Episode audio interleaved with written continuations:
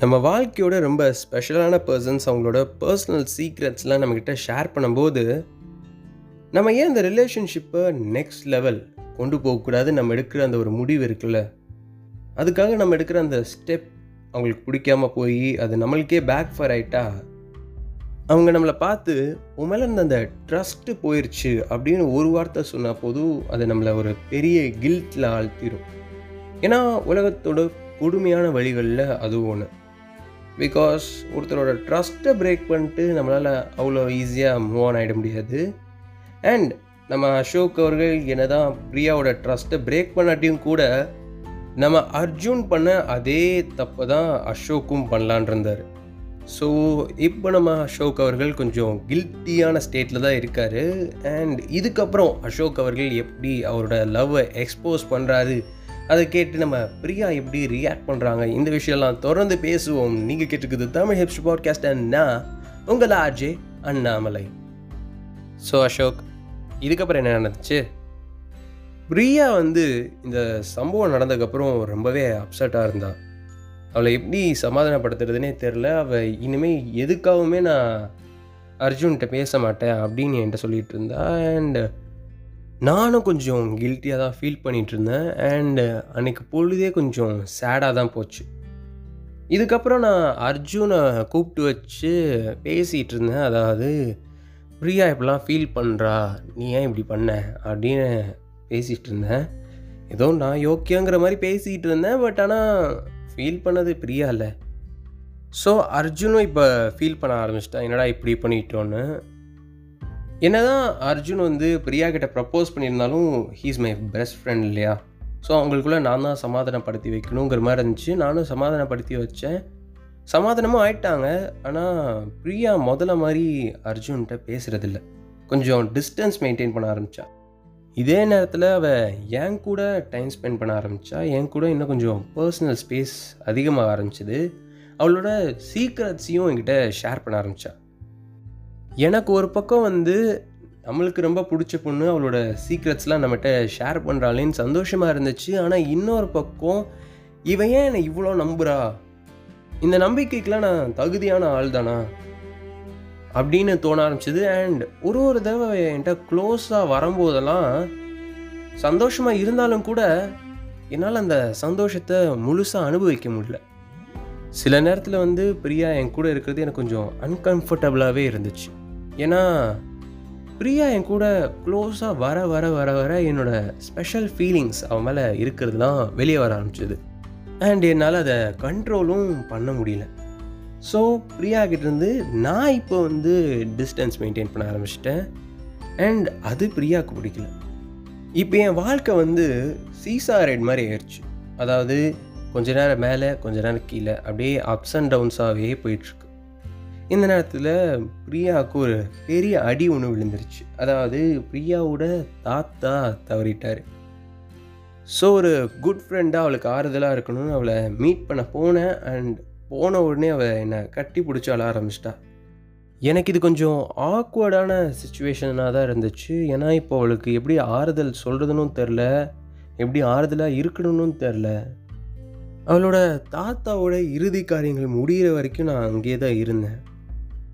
எல்லா காரியங்களும் முடிஞ்சுட்டு நான் இப்போது கிளம்பிகிட்டு இருந்தேன் கிளம்பும்போது சரி பாய் சொல்லிட்டு கிளம்புவோன்னு அவட்ட பாய் சொல்லிட்டு நான் கிளம்பும்போது நீ இன்னும் கொஞ்ச நேரம் என் கூட இருக்க முடியுமா? அப்படின்னு அவள் கேட்டால் எனக்கு லிட்ரலி கண்ணில் தண்ணி வர ஆரம்பிச்சிருச்சு.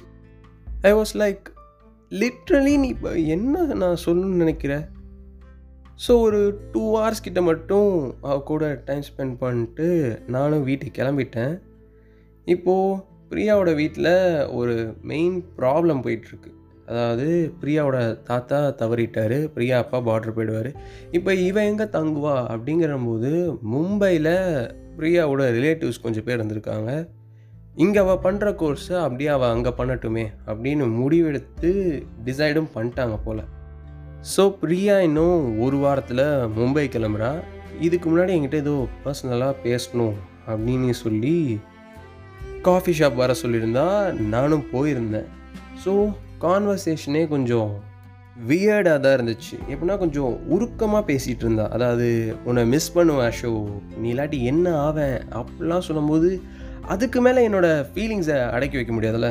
நான் ஜஸ்ட் பர்ஸ்ட் அவுட் ஆகிட்டேன் பிரியா ப்ளீஸ் ஷட் அப் என்னால் இதுக்கு மேலே என்னோடய ஃபீலிங்ஸ் அடக்கி வச்சுட்ருக்க முடியாது. நீ இனிமேல் என் கூட பேசாட்டியும் பரவாயில்ல. நீ என் கூட இனிமேல் பழகிறத நிறுத்தினாலும் பரவாயில்ல. என்னால் இதுக்கு மேலே என்னோடய ஃபீலிங்ஸ்னால் அடக்கி வச்சுட்டு இருக்க முடியாது. Yeah I have feelings for you இதை சொன்னோடனே பிரியா அப்படியே அவளோட முட்டை கண்ணை அப்படியே விரித்து பார்த்துட்டு இருந்தா. ஸோ இதுக்கு மேலே நம்ம அங்கே இருந்தால் சரிப்படாதுன்னு சொல்லி நான் கிளம்பிட்டேன். ஆனால் கிளம்புறதுக்கு முன்னாடி காஃபியை முழுசாக குடிச்சிட்டு தான் கிளம்புனேன். ஒரு அல்ப புத்தி. ஸோ கிளம்பியாச்சு அண்டு வீட்டில் கொஞ்சம் சோகமாகவே இருந்தேன். ஏன்னா இதுக்கப்புறம் என்ன நடக்குமோன்னு ஆனால் இப்போ வந்து அந்த தலையில் இருந்த அந்த பாரத்தை இறக்கி வச்ச மாதிரி இருந்துச்சு. ஆனால் ஒரு ஒரு நாளும் முடியும் போதும் இன்னும் ரெண்டு நாள் தான் இருக்குது இன்னும் ஒரு நாள் தான் இருக்குது ஃப்ரீயாக கிளம்ப அப்படிங்கிற ஒரு எண்ணம் மட்டும் மனசில் ஓடிக்கிட்டே இருந்துச்சு. என்னோட நல்ல நேரம் என்னென்னா அவள் வந்து two thousand twenty March twenty seven ஊருக்கு கிளம்புறதா இருந்துச்சு. டூ தௌசண்ட் டுவெண்ட்டி ஃபைவ் மார்ச்சே குவாரண்டைன் போட்டுட்டாங்க. இதில் என்னென்னா அவள் ஊருக்கு போகல இங்கே உட்காந்துட்டா அப்படிங்கிற விஷயம் வந்து நம்ம அர்ஜுன் அவர்கள் சொன்னோன்னே எனக்கு ஒரே ஹாப்பினஸ் என்னென்னா அவன் இன்னும் என் பக்கத்துலேயே எங்கேயோ தானே இருக்கா அப்படிங்கிற எண்ணம் தலையில் ஓடிக்கிட்டே இருந்துச்சு. ஸோ அப்படியே அவகிட்ட எந்த கான்வர்சேஷனும் வச்சுக்கூடாதுன்னு சொல்லிட்டு நானும் அமைதியாகவே இருந்தேன். அவகிட்ட இருந்தும் எந்த ரிப்ளையும் வரலை. சில நேரத்தில் சில டெக்ஸ்ட் மெசேஜஸ்லாம் வரும் பட் ஆனால் நான் அதை இக்னோர் பண்ணிவிடுவேன் ஏன்னா இப்போ நான் ஓப்பனாக சொல்லிட்டேன்ல. அதாவது உன் மேலே எனக்கு ஃபீலிங்ஸ் இருக்குது இதுக்கு மேலே உன்னை என்னால் அப்படி பார்க்க முடியாது அப்படின்னு சொன்னதுக்கப்புறம் எப்படி அந்த மெசேஜஸ்லாம் எடுத்து படிக்கிறது? இருந்தாலும் சில நேரத்தில் படிப்பேன். அதை எடுத்து எப்படின்னா இல்லை பரவாயில்ல. நம்ம இதை மாற்றிடலாம் நம்ம ஒரு கான்வர்சேஷன் வந்துட்டோன்னா வந்து இது மாறிடும். இந்த மாதிரி திரும்பி திரும்பி அவன் மெசேஜ் பண்ணுறது எனக்கு இன்னும் இரிட்டேட் பண்ண ஆரம்பிச்சது. ஸோ ஒரு தடவை கடைசியாக கால் பேசிட்டு முடிச்சிடலாம் இதை அப்படின்னு சொல்லி ஒரு கால் பண்ணேன். அண்ட் அவ்வளோ அட்டன் பண்ணான். ஜஸ்ட் நான் தான் முதல்ல பேச ஆரம்பித்தேன் ஏன் பிரியா என்னை டிஸ்டர்ப் பண்ணிட்டே இருக்கேன் என்னால் இதுக்கு மேலே வந்து இதை பொறுத்துக்க முடியாதுன்னு நான் தான் சொல்லிட்டேன்ல. என்னால் இதுக்கு மேலே உன்னை ஃப்ரெண்டாக பார்க்க முடியாது அப்படின்னு சொன்ன உடனே டேய் உன்னை நான் மட்டும் ஃப்ரெண்டாக மட்டும் பார்க்குறேன் நான் சொன்னேனா? இதை கேட்ட உடனே என் மூளை கரெக்ட் ஆயிடுச்சுன்னு நினைக்கிறேன். ஒரு பத்து பதினஞ்சு செகண்டுக்கு எதுவுமே ஓடலை பிளாங்காக இருந்தேன். அதுக்கப்புறம் தான் சிஸ்டம் ரீபூட் ஆகி அவள் என்ன சொன்னாங்கிறதே மண்டைக்கு இருச்சு என்ன சொன்ன? அப்படின்னு காலை கேட்கும் போதே அவள் காலை கட் பண்ணிட்டான் இந்த படத்துலலாம் எதுக்கு வந்து ஹீரோயின் ஹீரோக்கு ஓகே சொன்னோடனே இவ்வளோ ரியாக்ட் பண்ணுறாங்க அப்படின்னு வந்து நான் நிறைய நேரம் யோசிப்பேன். ஆனால் இப்போ தான் எனக்கு புரியுது இது எப்படிப்பட்ட ஒரு ஃபீலுன்னு ஸோ இதுக்கப்புறம் என் வாழ்க்கையில் எந்த மாதிரியான விஷயங்கள்லாம் நான் சந்திப்பேன் அப்படிலாம் எனக்கு தெரியாது. பட் ஆனால் ஆனால் என் வாழ்க்கையில் இனிமேல் என்ன நடந்தாலும் என் கூடயே இருக்க எனக்கு ஒரு பார்ட்னர்னு ஒருத்தர் இருக்காங்க அப்படிங்கிற நம்பிக்கை மட்டும் எனக்கு இப்போ வந்துருச்சு. ஸோ இத்துடன் நம்ம அசோக் அவர்களோட கதை இனிதே முடிந்தது. இதே மாதிரி உங்களோட கதை ஏதாவது இருந்தால் அதை பாட்காஸ்ட்டாக பண்ணணும் அப்படின்னு நீங்கள் ஆசைப்பட்டீங்கன்னா தமிழ் ஹிப்ஸ்டருங்கிற இன்ஸ்டாகிராம் பேஜுக்கு போய் நீங்கள் என்கிட்ட டிஎம் பண்ணலாம்.